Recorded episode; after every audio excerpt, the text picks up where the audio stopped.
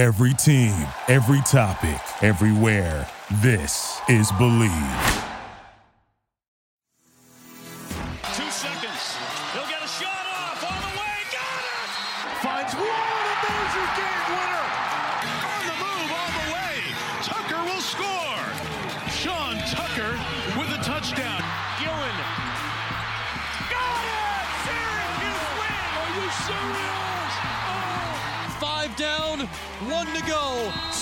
Syracuse is playing for the national title. It's too long, and Syracuse is your national champion. Who's out? Who's out? Who's out? Who's out? Who's out? Who's out? Welcome back to the Bleav in Syracuse podcast, episode 48, where we will preview Syracuse and Wagner football. Michael Gross alongside Mike McAllister and the one and only Memphis 10, Josh Crawford. Guys, we did a recap of Virginia a few days ago. Now we're looking at Wagner, and I, I think it's pretty obvious we're all feeling good about uh, a victory in this game, as we, you know, kind of laughed at it before. This is a game that not only Syracuse should win, but they should dominate in in just about every single aspect. Um, let's dive into this game a little bit, just because you know there are things that Syracuse has done well against really good teams, and then there are a couple things that they didn't do well, maybe against a team like UConn, where you could really have take this week to improve on a couple of things so that you know they could I guess iron some things out before the, the big dogs uh, come into the schedule, come into play, Mike.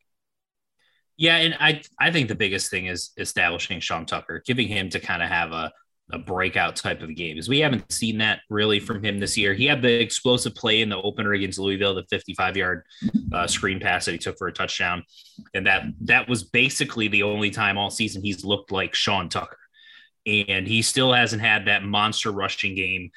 And I think this is a prime opportunity for it. This is a game where he could get 150 yards and two or three touchdowns, something like that, and sort of get back to feeling like himself, then take a week off, rest up, and get prepared for some of the better defenses in the conference. So if I'm Syracuse, that's the number one thing I'm trying to do is I'm trying to get Sean Tucker back into the rhythm of being Sean Tucker because that makes your offense so much more dynamic and explosive given the way that we've seen Garrett Shrader take some uh, positive steps forward so far this season. Josh, Wagner has not won a game uh, in their last 25 tries. That's September 28th, 2019. Uh, today would be September, the day we're recording. Today would be September 29th, 2019. And we're playing Wagner. Syracuse is playing Wagner on October the 1st. That's 300. If I do the math, a lot of games, a lot of days, uh, or, or not, not games, a lot of days since their last win. 2019, I was a sophomore uh, starting at PV, and it's it's so crazy that this, you're saying this. And one of the Instagram filters that's you know you know little Mike, big gross, you'll know you'll know like the three uh the the the filter was post where you were three years ago. I didn't even think about it in terms of this Uh, game. But It's Snapchat memories, right? Flashbacks, right? I, I well yeah Snapchat and Instagram, but yeah 2019 yeah I was I literally just had that picture I posted on my Instagram. Follow your boy Memphis Hefe. But no, yeah, this that's that's a that's a long time ago, like you said. So no, that's just that's just tough on the program overall. Like that's that's the type of stuff that you know moves your program down a division or just like you obliterate your program in general. So like you know we're joking about it, but like you know I hope they get it together at some point. Like it's a, it's a division a Division one school in New York City. Like I feel like there's they should be better than that at some point. But hey, I don't know. Again, the best football is played in the South. So I guess it's another testament to that. But Yeah, um, you, you do hope they get it together at some point, just not this week.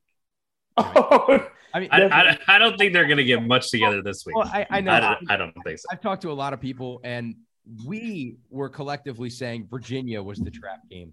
But some people seem to think that this game is the trap game, which I think is just blasphemy to take a book out of take a page out of Stephen A's book. Um, I, I I don't see it that way. Um, they're going to be five and zero after this week. I think it's. I think that's I how mean, most no, of Central New York sees it, Josh. BetOnline is the fastest and easiest way to wager on all of your favorite sports, contests, and events with first to market odds and lines. Find reviews and news for every league, including Major League Baseball, NFL, NBA, NHL, combat sports, esports, and even golf. BetOnline continues to be the top online resource for all your sports information, from live in-game betting, props, and futures. Head to BetOnline today or use your mobile device to join today and make your first sports bet. Use our promo code BLEAV50, B L E A V 50 to receive your 50% welcome bonus on your first deposit. Bet online where the game starts.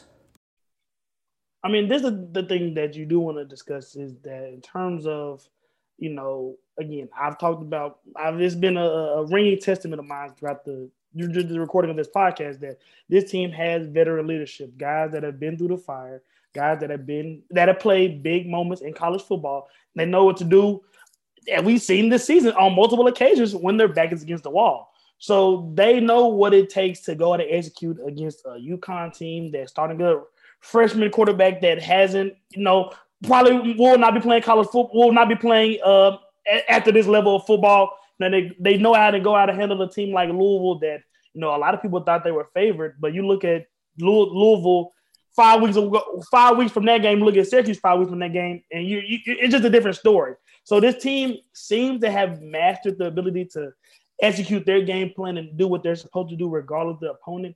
So this is just another building block in that. So you do just want to make sure that again, a guy like Elijah Fuente is, is, is able to get in and get significant reps. A guy like Leon Lowry, somebody like uh, Derek McDonald, uh, a lot of guys that two twos or threes that are, you know have been in the mix, but you know, again, had been in the mix more than main fixtures. This is the game, you know, for them to get right. And then this is the game, another just a, a testament, a bigger testament than other big games, because it's not hard to get up for big games. Can you get up for Wagner? Can you execute your game plan? Can you have that big blowout lead in the second half? So this is just another step, uh, uh, uh you know, overlooked step oftentimes in the development of a uh, a top 25 team, which this program wants to be at. And they've got motivation to stomp on them early because the veterans the guys like Mikel Jones and Marlowe Wax and the the Garrett Williams and all of those, they know that if they put their foot on Wagner early, they're not going to have to play a second half. Their vacation with the bye week, so to speak, their rest starts early. So there's extra motivation there. But usually, when you're looking at a trap game in the definition, yes, it's a team that you're better than, and so you you might not play up to your level, and that would lead to them beating you. But this is a game where Syracuse could almost play its D game and still dominate because you start looking at what Rutgers has done, or I'm Rutgers, what Wagner has done so far this season. Um, Rutgers, who I was going to mention, um, scored 66 points on Wagner. Rutgers can't score on anybody else they're they're a bad offensive football team. They scored 66 points on Wagner. Wagner has also played two other FCS level teams and has given up at least 370 yards of offense in all three games and at least 27 points in all three games. They've they've allowed at least 540 yards and 48 points in two of its three games. Um, they have none of the players on their offense that have at least five carries on the season are averaging over four yards a carry. None of them. Um, they turn the ball over more than they than than they cause turnovers. They get sacked a lot, but don't. They've only got two sacks themselves on the season. Um, their starting quarterback Nick Cargman is completing just forty five percent of his passes. Uh, their special teams, their punting average as a team is 32.9 yards per, per punt. That is atrocious. Um, their their kicker only has one field goal attempt on the season, and it was a very short one, and he made it. But we haven't seen much from them. Um, they've got one long kick return to 63 yards so far this season. The rest have been basically right around 20 yards, and they're not very good at covering other teams. Uh, now they are coming off a bye. So they're going to throw in some weird wrinkles and try something like a, you know, triple reverse pass throw back to the left tackle type of a weird thing that they're going to try to do to catch Syracuse off guard. But this is a game that Syracuse should be able to almost sleepwalk through and still win convincingly. So, do I think it's a trap game? I don't, because I think Syracuse, this is not an FCS team that can sneak up on you and beat you unless you do something so ridiculously poor, like three starters get hurt, you're shell shocked, you turn the ball over seven times. And even in that scenario, I still think Syracuse might win. I mean, Power I mean in the it's, tongue, Big Mike. Power in the So, tongue. it's this this is a situation where Syracuse has completely overmatched Wagner in just about every position. They should be able to win this game handily and establish some things, get some guys some rest, and then get some of their young guys uh, some experience, as as you mentioned with Elijah Fuentes and Anwar Sparrow and Derek McDonald and some of those other guys. Yeah, I, I'm actually interested to see uh, Garrett Williams in this one. He's going to match up against uh, Naeem Simmons, who is their best receiver, 235 yards on 13 catches this season, two touchdowns. He's averaging what 18 yards, 18. 18 yards uh, per catch. Yeah, that's pretty solid. 80 yards a game. I, for a team like Wagner, who has not won a game this season or in the last three calendar years, yeah, I'd, I'd say that's that is pretty solid for a receiver. So I'm actually interested to see Garrett Williams to see how locked down he can really be, uh, because we've seen fantastic moments from him, but there I feel like there has been lulls in his game in some games where you kind of just okay, this guy just caught two passes in a row, three passes in a row for 40 yards uh, on that drive or on the, on the last two drives combined.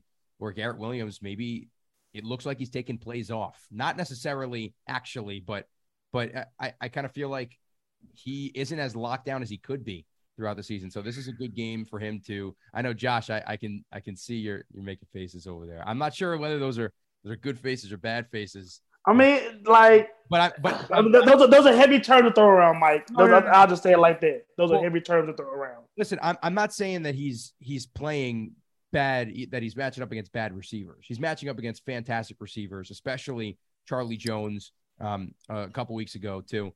So and so he's not matching up against bad receivers, but I will say that it kind of doesn't look like he's consistently the guy we all talked about for every single play uh, of the game. Like he, he doesn't look locked down or as locked down as we thought he was going to be.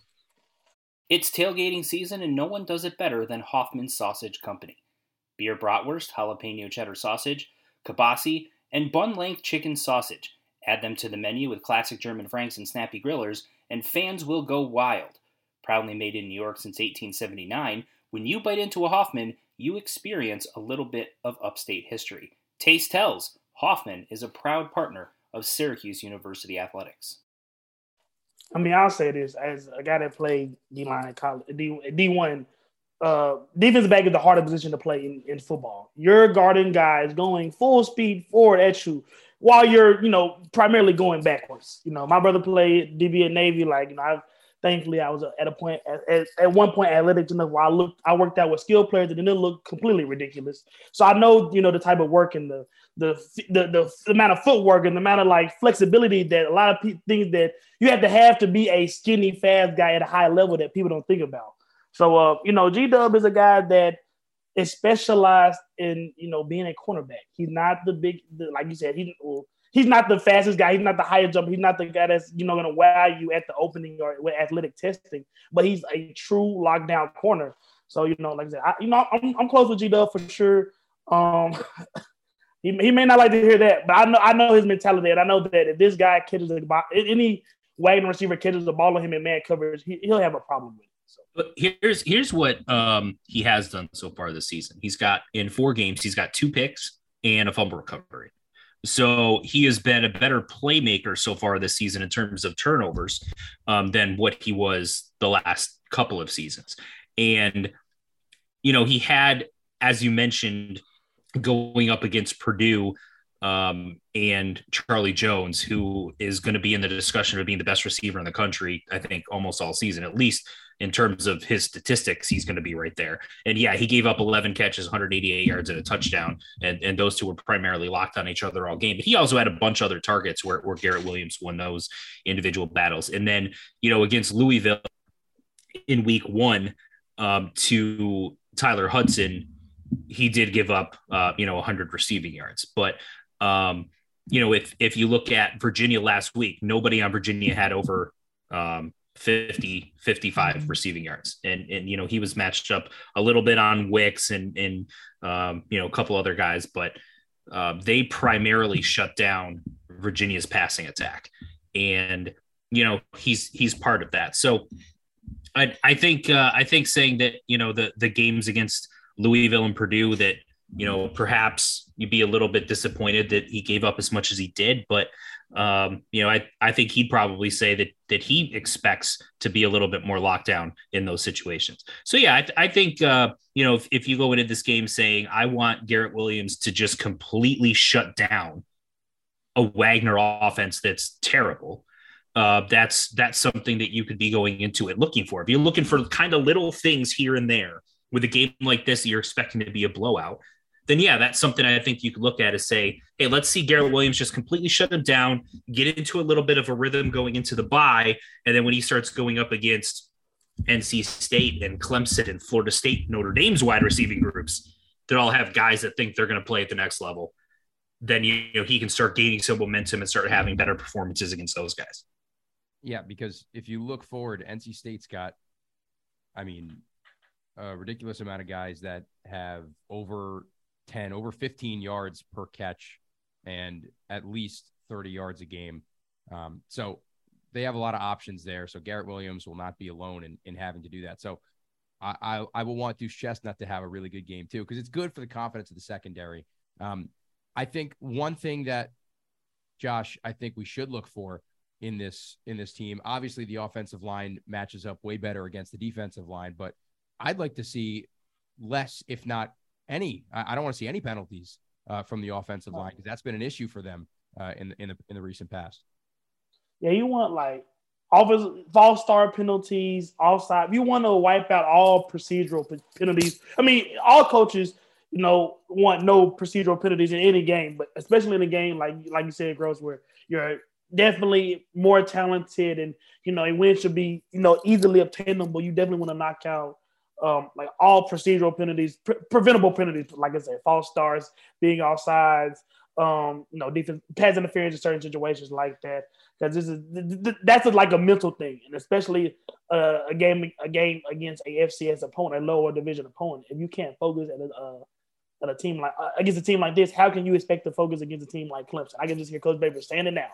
So um, yeah, if, if I know anything about you know this program um these guys and uh, this coaching staff, uh, especially uh, Tony White. I know he hasn't. You know, you talked about the offensive line, but I know he hasn't been happy with some just some of the undisciplined way that they've been playing recently. So there will be you know a lot of things that you want to clear. Like you don't have to be perfect. Nobody's very expecting Gary to go twenty for twenty, but you know I, I think that's actually a, a, really good gauge. You would want no false starts. You would want no offsides penalties. Um, anything that is you know getting in your own way, se, you won't want none of that because this is an opponent that honestly, you know, a coach like mine, you know, would have made you run, you know, double, um, you know, the double suicides and double punishment runs because it is such a lower level opponent. You know what I'm saying? We, we talked after week one when Syracuse beat Louisville despite having 18 penalties in that game. We said we want to see how they fix that problem moving forward before we say, oh, this is a major issue, right? So week two against UConn, they only had three penalties. And he said, okay, well, maybe week one was kind of week one jitters and the crowd and the excitement and, you know, maybe trying a little too hard so you make some mistakes and et cetera. Uh, then against Purdue, they had nine penalties, but didn't feel like that was a game where they were really undisciplined and, and having a lot of procedural issues that were causing them problems. Didn't feel that way. But last week they had 12. So now in three of your four games, you've had at least nine penalties and in two of them you've had 12 you've had one game that was the three penalty game that was very clean against UConn but right now that looks like the outlier. So yes i think penalties in this game especially given everything josh just said you're better you should dominate this game. There's no reason to have to try to get a quick extra jump because you got to make sure you beat your guy. You know you should be able to kind of half jog and beat your guy in this game. Um so yeah i i think I think in this situation, going into it, that's one of the main things you want to take away is Syracuse showing some strides in terms of its discipline, unforced errors, and not committing some of those pre-snap penalties. I mean, one thing I'll say in terms of devil's advocate and just again providing a player's perspective to that, you know, we can t- we've you know I feel like so much of the season has you know exhausted our energy. It's, we've seen so much football and we've experienced so much of this season because you know obviously they've gotten off to a better start than we thought. But anybody that plays football, you know, even most analysts know that the real meat of the football season starts in conference play. It's different because this team had already played two conference games, you know, but conference play for a lot of teams hasn't even started yet. So, you know, we and everybody, everybody in their mama has talked about how hard this stretch is, you know, that's coming up going to be, and that hasn't even started yet. We still have we have, we have we haven't even gotten to the quote unquote, you know, gimme game against Wagner, and we have a whole nother week um before the NC State game and the real meat the real meat of the season starts. So, you know, it, it is still a small sample size that this team has, has been committing a lot of penalties. I think this NC this Wagner game and you know the NC State game after a bye will go a long way to determining how penalty pro, how penalty prone we truly are. Yeah, I was so I, have been looking through a lot of articles regarding. I mean, there there aren't much that are super in depth against this. Just some with with some fun stats about um, the last time they played these two teams. It was 2018 the Orange. It was it was the opener, I believe, in 2018. Uh, it was a 62 to 10 victory over Wagner. Eric Dungey threw for 218 yards and five touchdowns. Um, Andre Cisco had two interceptions on that day as well. So I, I mean that's a and then I, I, would say I think the first meeting was in 2013 and Terrell Hunt had over 260 yards and, and, and three touchdowns. So they've only played him twice. Not that that really matters. But um, it's not like here's what's interesting about that though. The two times that they have played Wagner, they ended up in bowl games both of those years. Oh, those are the last two times that Syracuse has been in bowl games. They, played Wagner. If they make a bowl game again this year, the third, the last three times in the last eight, nine years, whatever it is that you played Wagner, you schedule them every single season. That is your good luck charm. Um, I know a lot of people have, have looked at this 4 0 start, and there's obviously comparisons and trying to make parallels to 2018, right? It's the last time you started 4 0.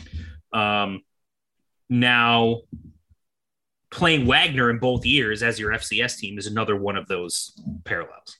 So, you know, it's, it's, it really isn't going to have an impact on the rest of the year. Like Syracuse isn't going to win three more games the rest of the year because they played Wagner in 2018 uh, like obviously, but it's just it's interesting seeing some of these uh, parallels and history repeating itself and some of those things. But yes, absolutely. If I have to play an FCS team every year, and every year that I play Wagner, I'm making a bowl game. They're on the schedule every year until I don't make a bowl game playing them. That's what I'll say. Superstitious. Call me call me crazy. That's fine. Josh, bring on Bama talk isn't going away yet. There it is. I was waiting for it. I was waiting for it. Um, bring on Bama. Josh, before the season started, we all made our predictions. Um, I think I had the worst prediction for this team out of all of us, uh, all of us interns here. Um, I said six and six, and I think that was the worst prediction out of everybody. Um, I was trying to be as realistic as I could be because I, from what I saw last year, uh, and then just the recent past, it just it didn't exactly excite me. But they're looking at I would say a potential seven. And if they do some things right, even a potential eight wins on the year. I, I don't know how many more wins I can give to them other than um, so we can give them the Wagner win that's five and zero. Oh. Uh, I would say we can give them Boston College that's six wins on the year, which is their last game of the year. And I think that they can they can go out there and they can beat a Pitt, they can beat a, a Florida State, one of those two teams. Other, otherwise, None, those are two ranked teams right now. Can't no, get, so is Syracuse. I know. Well, well, by the coaches only. yeah, but but think about this. Coaches right? know more than the beat writers. Uh, they want to. Uh, never mind. Could you even could you even throw Notre Dame on that list of potential? No, I said I, I, I Notre Dame is a team is a program. Big difference between team and program. Yeah. That is the, Notre Dame is a program that perpetually underachieves. Not even just in football. It's crazy part. It's just you know I have a lot of things I can say about the Notre Dame program. Again, being a D1 athlete, have certain connections with certain guys, and I know you know uh, Donte Vaughn, a guy that uh, plays safety at Notre Dame. I'm you know really tight with him. He's from Memphis. Um, he just, you know, you hear certain things about certain programs and the reasons that things happen make more and more sense. So, um, but you know, just keep, take keeping this tree. Notre Dame is a team that perpetually underachieves. They got a really good pass rusher, uh, Isaiah uh. I don't know how to say his last name. See him on the draft board though. Um, but we already seen uh, they lost to a team in Marshall. I had off from them. That's never good that a top 10 team was losing, losing to a team that I had offer from. And I think they're on with their third quarterback at this point. So, like, this is Notre Dame is Notre Dame. And I can just foresee it, you know, even in the preseason. I didn't know who the starting quarterback was. You hardly ever know it at Notre Dame if he's any, if he's going to be decent. And, uh, you know, Michael Mayer, really good guy, but we've seen it in college football. Kyle Pitts got drafted top five. And do anybody remember what Florida did the season he was there? tight ends are just not super impactful in the collegiate game. So I could just I just kind of foresaw that. And I mean, at this point, Notre Dame would be lucky to be favored in that game at this point. Yeah, no doubt. And listen, uh, as far as how many games can they win the rest of the season, uh, you win this week, you got seven more in the regular season. Um, then the ACC championship game, then the college football playoff, uh, which uh, yeah. would have two games. So that's 10 more games Syracuse could win the season. How about that? How about 10 more games that 10 more. will win? Will. I mean, I'm just saying, you like the the the, the I, I'm coming from down south. Like I just had no, I, just, I had no previous history and acumen coming into the with the SU program, but like, you know, being around the program and you know the start obviously, and just like I said, being tattooed with a lot of the guys, like it has moved from bowl game. It's the like it's a thing in the locker room. Charlotte, like we're going to Charlotte, and I think everybody on here knows where, what Charlotte, you know, signifies. So I don't think you're getting to Charlotte without eight or nine wins. So I think that pretty much yes. kind of attests to where they think they need to be at.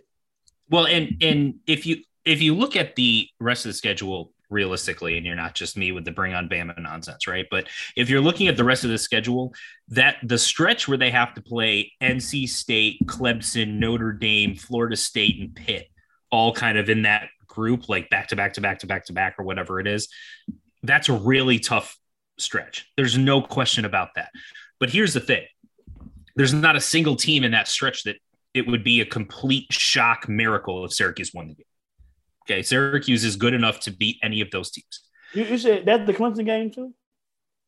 I, I, didn't say that I would expect them to win. Okay. I don't. So, but I'm saying it, to me, Syracuse has proven that they they can play Clemson tough. They played Clemson tough when they're not good. And th- this year's Syracuse team, from what we've seen so far, they're a good football team. I don't know how good they are yet, but they're they're a good football team. Um, if they went down to one at Clemson, would it be an upset? Absolutely. Would it get a lot of headlines that look, Clemson's 36 7 game home winning streak is over. Syracuse won. Now they're the favorites to represent the Atlantic in the ACC championship game. That would be a headline. It wouldn't be a an Appalachian State over Michigan type of a miracle thing. It wouldn't be 2017 when Syracuse beat defending national champion Clemson when Syracuse was three touchdown underdogs in that game. It wouldn't be to that level of an upset. So I'm saying it would be a surprise to some people. It would be an upset. It wouldn't be a drop your jaw shock. What in the world just happened? Um, the Citadel just won at Alabama type of a thing, right? That's that's what I'm saying. It wouldn't be to that, in my opinion. Let's uh let's bring it back down to earth uh, for just a second. I think that we're all What's the fun in that? I I think that we're. I mean, I'll give you. Potential. No, no, Josh, go. No, I just want to give you your pop your props, gross. Like again, just I guess being devil's advocate. You know, me and Big Mike, we talked about you know uh Aidan O'Connell looking like the best quarterback that uh SU was going to face this season.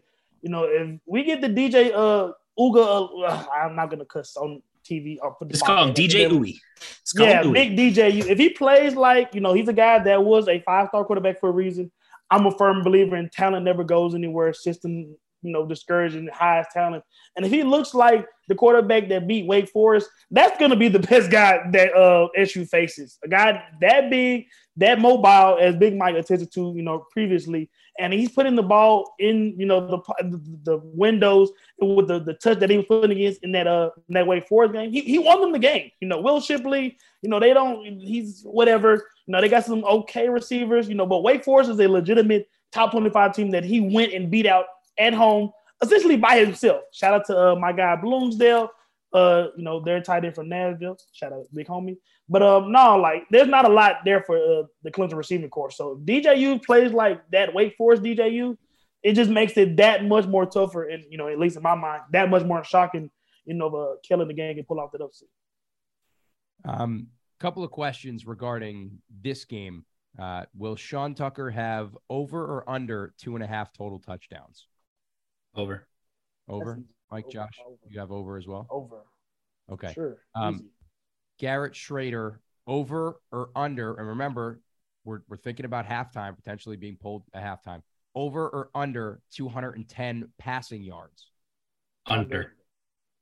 Man, who can't be agreeing, man. Who We get See, I I- have, I- I have because. I, I think they're going to run the ball a lot, and the, it- he's his best chance to get over 200 yards is if like early if Syracuse hmm. wins the kickoff or the coin toss and takes the ball first, for example, and on the first play they throw a screen pass to Sean Tucker and he goes 75 yards, something like that. Like that, I think you do that a couple of times where you have a 50, 60 yard touchdown pass.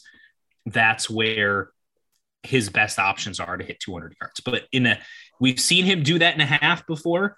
But in this game, I, I think it's, I think they're going to put an emphasis on trying to establish Sean Tucker as a runner.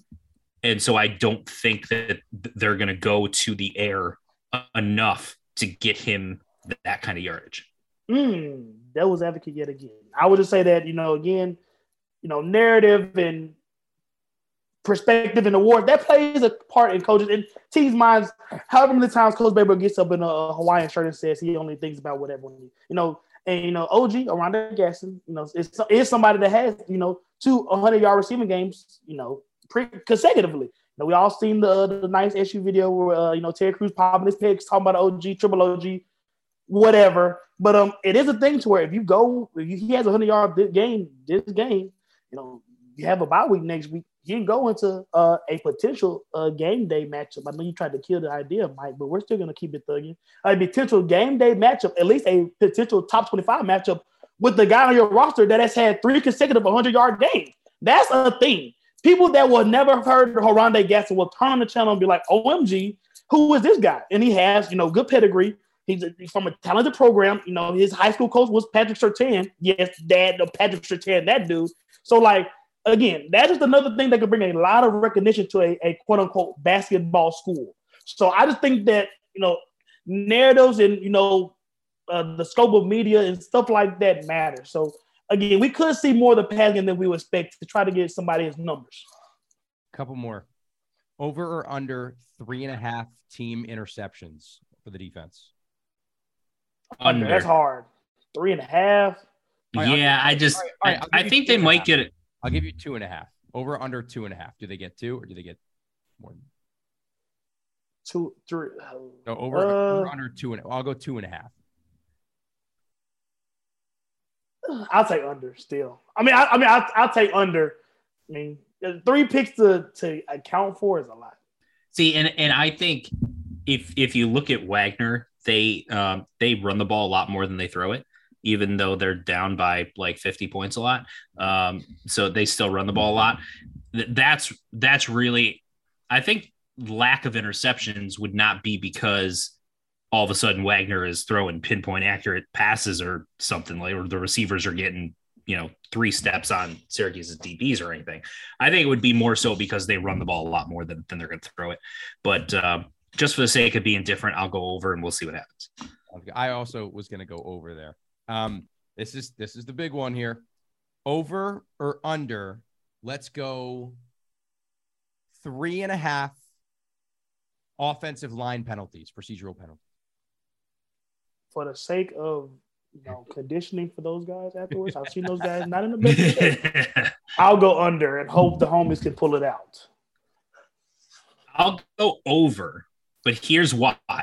Okay. I think it's going to be the backups in the second. Mm, that's, that's Oh, all right. that All makes right. sense. All right. That's smart. That's smart. Um, smart. my last question to you guys before we wrap up here. Uh, if you had to pick one person to act as you in your movie made about you, because all of our lives are Hollywood style. They're they're they're made for the screen because that's just how we live, right? If you had to pick one actor to play you in the movie about yourself, who would it be? Uh, an actor. I don't know. I, I, I was gonna cheat, and I had a little soapbox to hop on. Mhm. Uh, so I'll, I'll I'll answer the question with a soapbox to follow after everybody answers. I'm a, and he's not an actor, but he's pretty famous. all right, all right. I'm gonna say Penny Hardaway. So that would be the guy that Penny he, Hardaway. he he will play my life story. So I can I, I got a good little story. I got a little soapbox, little Memphis action after you know we wrap up. Um, I would go with Kevin James.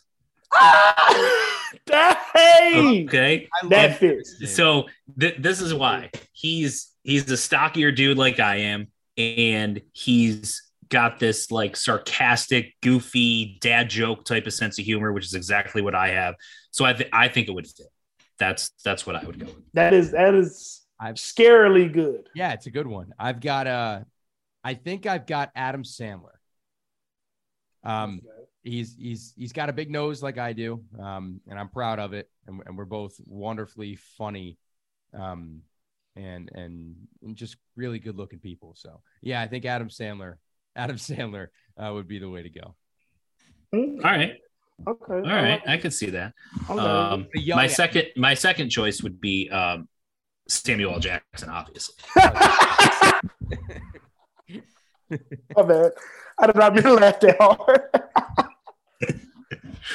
ah.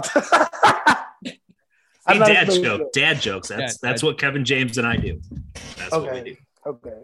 So you, you you you see, I really I'm getting more Sam L than than Kevin James from you. So I, I like the mixture of the two. You know what I'm saying? I love it. I mean, But- listen, everyone's got I got to be versatile, right? So Nah, I understand. I definitely understand. But no, I think I'm allowed to go on the tangent because it is sports related. You feel what I'm saying? Collegiate sports. Um, if you ha- if you haven't, if you've been under a rock, uh, I am from Memphis, Tennessee. Penny Hardaway's from Memphis, Tennessee. Hopefully, we could. this is the first I'm hearing of this. Jeez, I'm glad. I, I'm glad I could. I'm glad I could give you some context.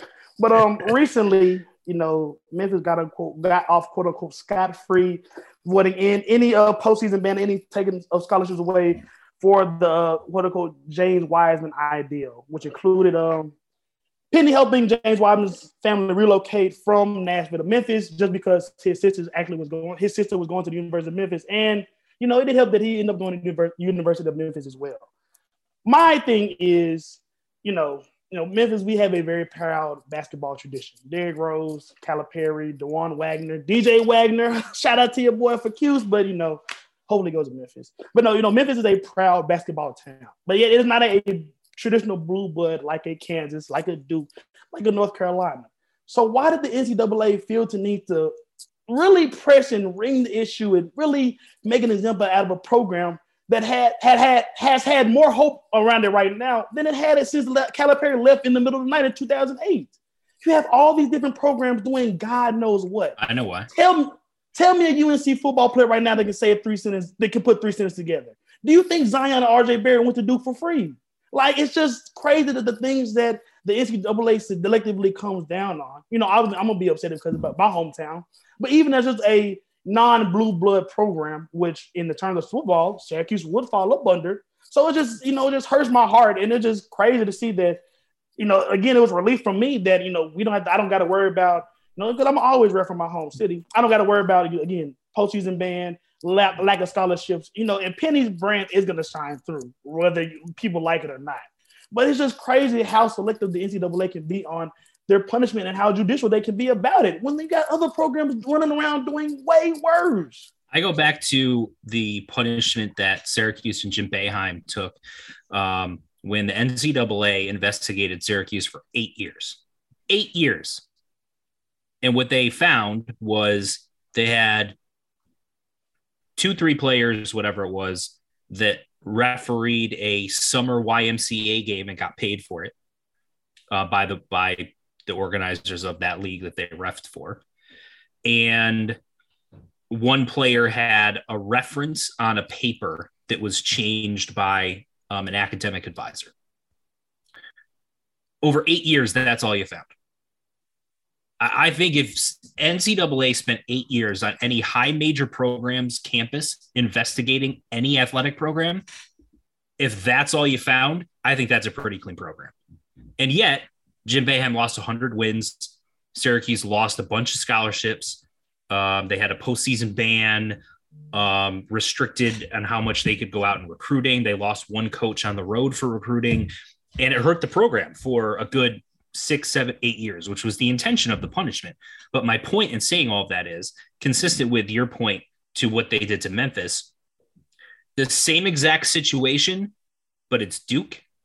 The punishment's not the same because the NCAA punishes based on blue blood status, based on who makes them the most money. And that's the reality of the situation. They will argue otherwise. They'll say, no, that's not the case. That's what they do. That's why you can have someone like John Calipari that mm-hmm. goes, has recruiting, he's got recruiting violations that the NCAA has found at UMass and when he was at Memphis. and then he goes to Kentucky, immediately starts getting five star players. And the NCAA doesn't go, let me just check and make sure that's all on the up and up.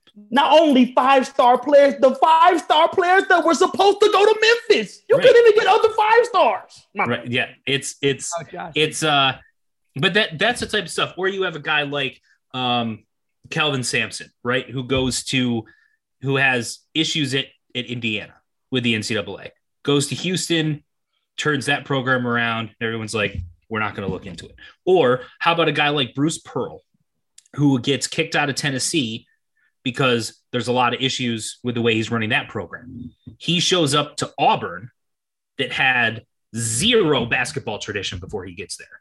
All of a sudden starts landing elite recruits. How are there not red flags that go off? I'm not saying anything happened. It might not have been. But my point is the NCAA, they're supposed to be the oversight of all of this. And they're a joke because they're not consistent with the way that they apply rules. They're not consistent with the punishment for the same offenses. And they're not consistent with how they determine who they're going to investigate. You know why they're even investigating stuff like like the the Wiseman situation at Memphis or this stuff with all the shoe stuff that went on with the the Kansases and the LSU's and that uh, whole Adidas scandal. You know why they're investigating all of that? Because journalists did investigations and found all this stuff out. They didn't. They didn't find any of it out. They're reacting to other people finding out the stuff that they're supposed to be finding out. They're they're a terrible organization, and uh, it's never going to change as long as they're in charge. Tua is getting put on a stretcher right now. Yeah, just just saw that. Thought that would be important to know. But yeah, you know, again, they, the Memphis again. I as a guy that was a D1 athlete in Memphis and knew a lot of Memphis guys. I was around the campus, knew a lot of the guys, knew Big James. Do you know how many games James Wiseman played at Memphis for the NCAA to be around campus for two years, two calendar years? Just guess. I He didn't play very many. He didn't play very many. Three. Three. He played three, one national game um, in Phil Knight tournament in Oregon, and he played two other games. And the NCAA investigated U of M for two years behind one ineligible guy playing three games, and they were going to potentially take away, you know, again, that's a very special thing, a tournament, you know, trip for U of M. The first time since you know the golden days, quote unquote, there, and you know when we were still a legitimate program but don't say that. Don't say that too loud. Edit it out. Whoever edited that. But no, and that was to be a thing that really touched the city, and because a guy that you know we all love Big James, but he's not a Memphis guy, and he didn't contribute to the program. Again, the thing that Penny did to get James Wiseman to Memphis is the same thing that Coach Krzyzewski and Coach Boeheim and Coach Roy Williams were all doing to consistently get guys. So why again? It, again, it hurts my feelings, but why single out my program and that kid? All I'm gonna say is look at how Penny Hardaway looks and look at how some of the other coaches looks, and that may be your answer. I'll switch it over to football as as a the way the NCAA works. There was a an offensive lineman who's transferring to Virginia Tech. Part of the reason that he was transferring was because he wanted to be closer to his grandmother, who was having serious health issues, and I believe she had to have brain surgery or something like that. Like it was real serious stuff. The NCAA had some arbitrary rule that said if the campus that you're moving to isn't within 100 miles closer to your home than the previous campus you were at, you aren't granted immediate eligibility. This was pre portal, or pre uh, immediate eligibility through the portal stuff. Um, you aren't granted immediate eligibility because of a medical hardship. It he was like 107 miles instead of 100. And the NCAA said, nope, we're denying you, even though you're trying to be closer to your grandmother who had brain surgery and is in serious jeopardy and recovering and all of that. Meanwhile, at the same time, um, you had a situation where Justin Fields goes from Georgia to Ohio State.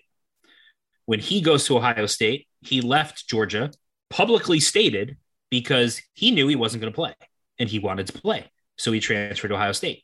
NCAA grants him his waiver to play immediately, even though he was leaving for playing time, which is not supposed to get you the waiver. Then Tate Martell leaves Ohio State to go to Miami because Justin Fields came to Ohio State and he knew he wasn't going to play over Fields. He stated publicly, I'm leaving because Justin Fields is here and I want to play. He's granted immediate eligibility at Miami despite the fact that you're not supposed to be granted immediate eligibility under the previous rules because you left for playing time. And, but it's Miami and Ohio State. It wasn't Virginia Tech. So that's this. This is the type of stuff that the NCAA does. Well, Side note rants, but all true. Yeah, no, why not? Why not go for it? Um, listen, I love those side note rants. Uh, I just don't know as much uh, about into the NCAA in depth as as the both of you guys do. So I'll let just say they suck and you're good. Man, crooked organization. Just throw a dart and you're more than likely they're they're they exactly. will have committed the sin you you have accused them. That's right. Well, you have two NCAA organizations going up against each other uh, on Saturday at five o'clock. Wagner and Syracuse. Hopefully, you're all going to attend. If you do, give a wave to any of us if you see us at the game uh, because Josh, will you be there as well? Yeah, you put me on the spot, man. You buzzing my oh, dog. Yes, I will be there. I will not be at work. Don't expect no live tweeting. I mean, I might throw a little tweet out there because yeah. based on the, the ticket prices, it don't seem like it'll be that hard to get a good connection or get a good view of the game. But uh, yeah, I'll be there potentially. I'll be in section 309 um, with my wife and my son. So if anyone sees me, feel free to come over and say hello. Yeah, I'm in there. So that's he talking to me. He, he's talking to me, y'all, not the rest of y'all. He's talking to me. I'll be there. I will also be there. So if you see us, give us a wave. Uh, also, comment uh, if you've made it this far. Thank you. Um, it and uh, comment what what you think the final score is going to be to the game uh, underneath this podcast post. All right, that's episode 48 of Bleav in Syracuse on the preview pod. We will talk to you guys on Monday after Syracuse goes ahead and beats Wagner. See you guys later.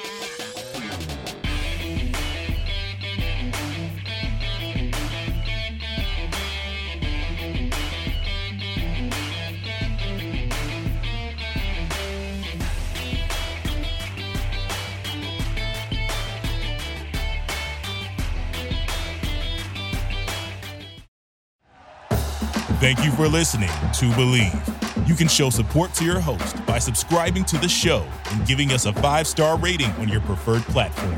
Check us out at Bleav.com and search for B L E A V on YouTube.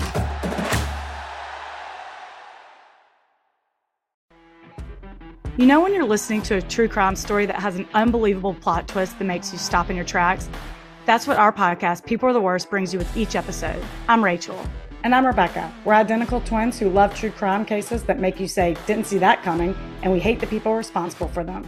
Listen to People Are the Worst now on Apple, Spotify, or wherever you get your podcasts.